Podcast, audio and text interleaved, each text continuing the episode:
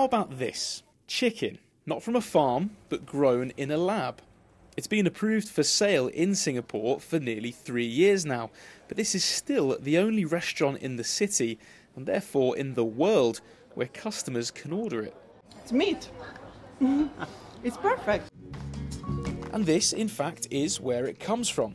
The process involves extracting cells from the animal, feeding them with nutrients, and then fermenting them in a bioreactor like this.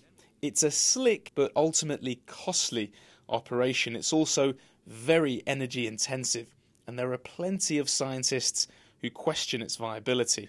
Can you do that at scale at a, at a reasonable cost? And the answer is no. And can you can you talk about saving the world with this? And the answer is no, because the investments are huge.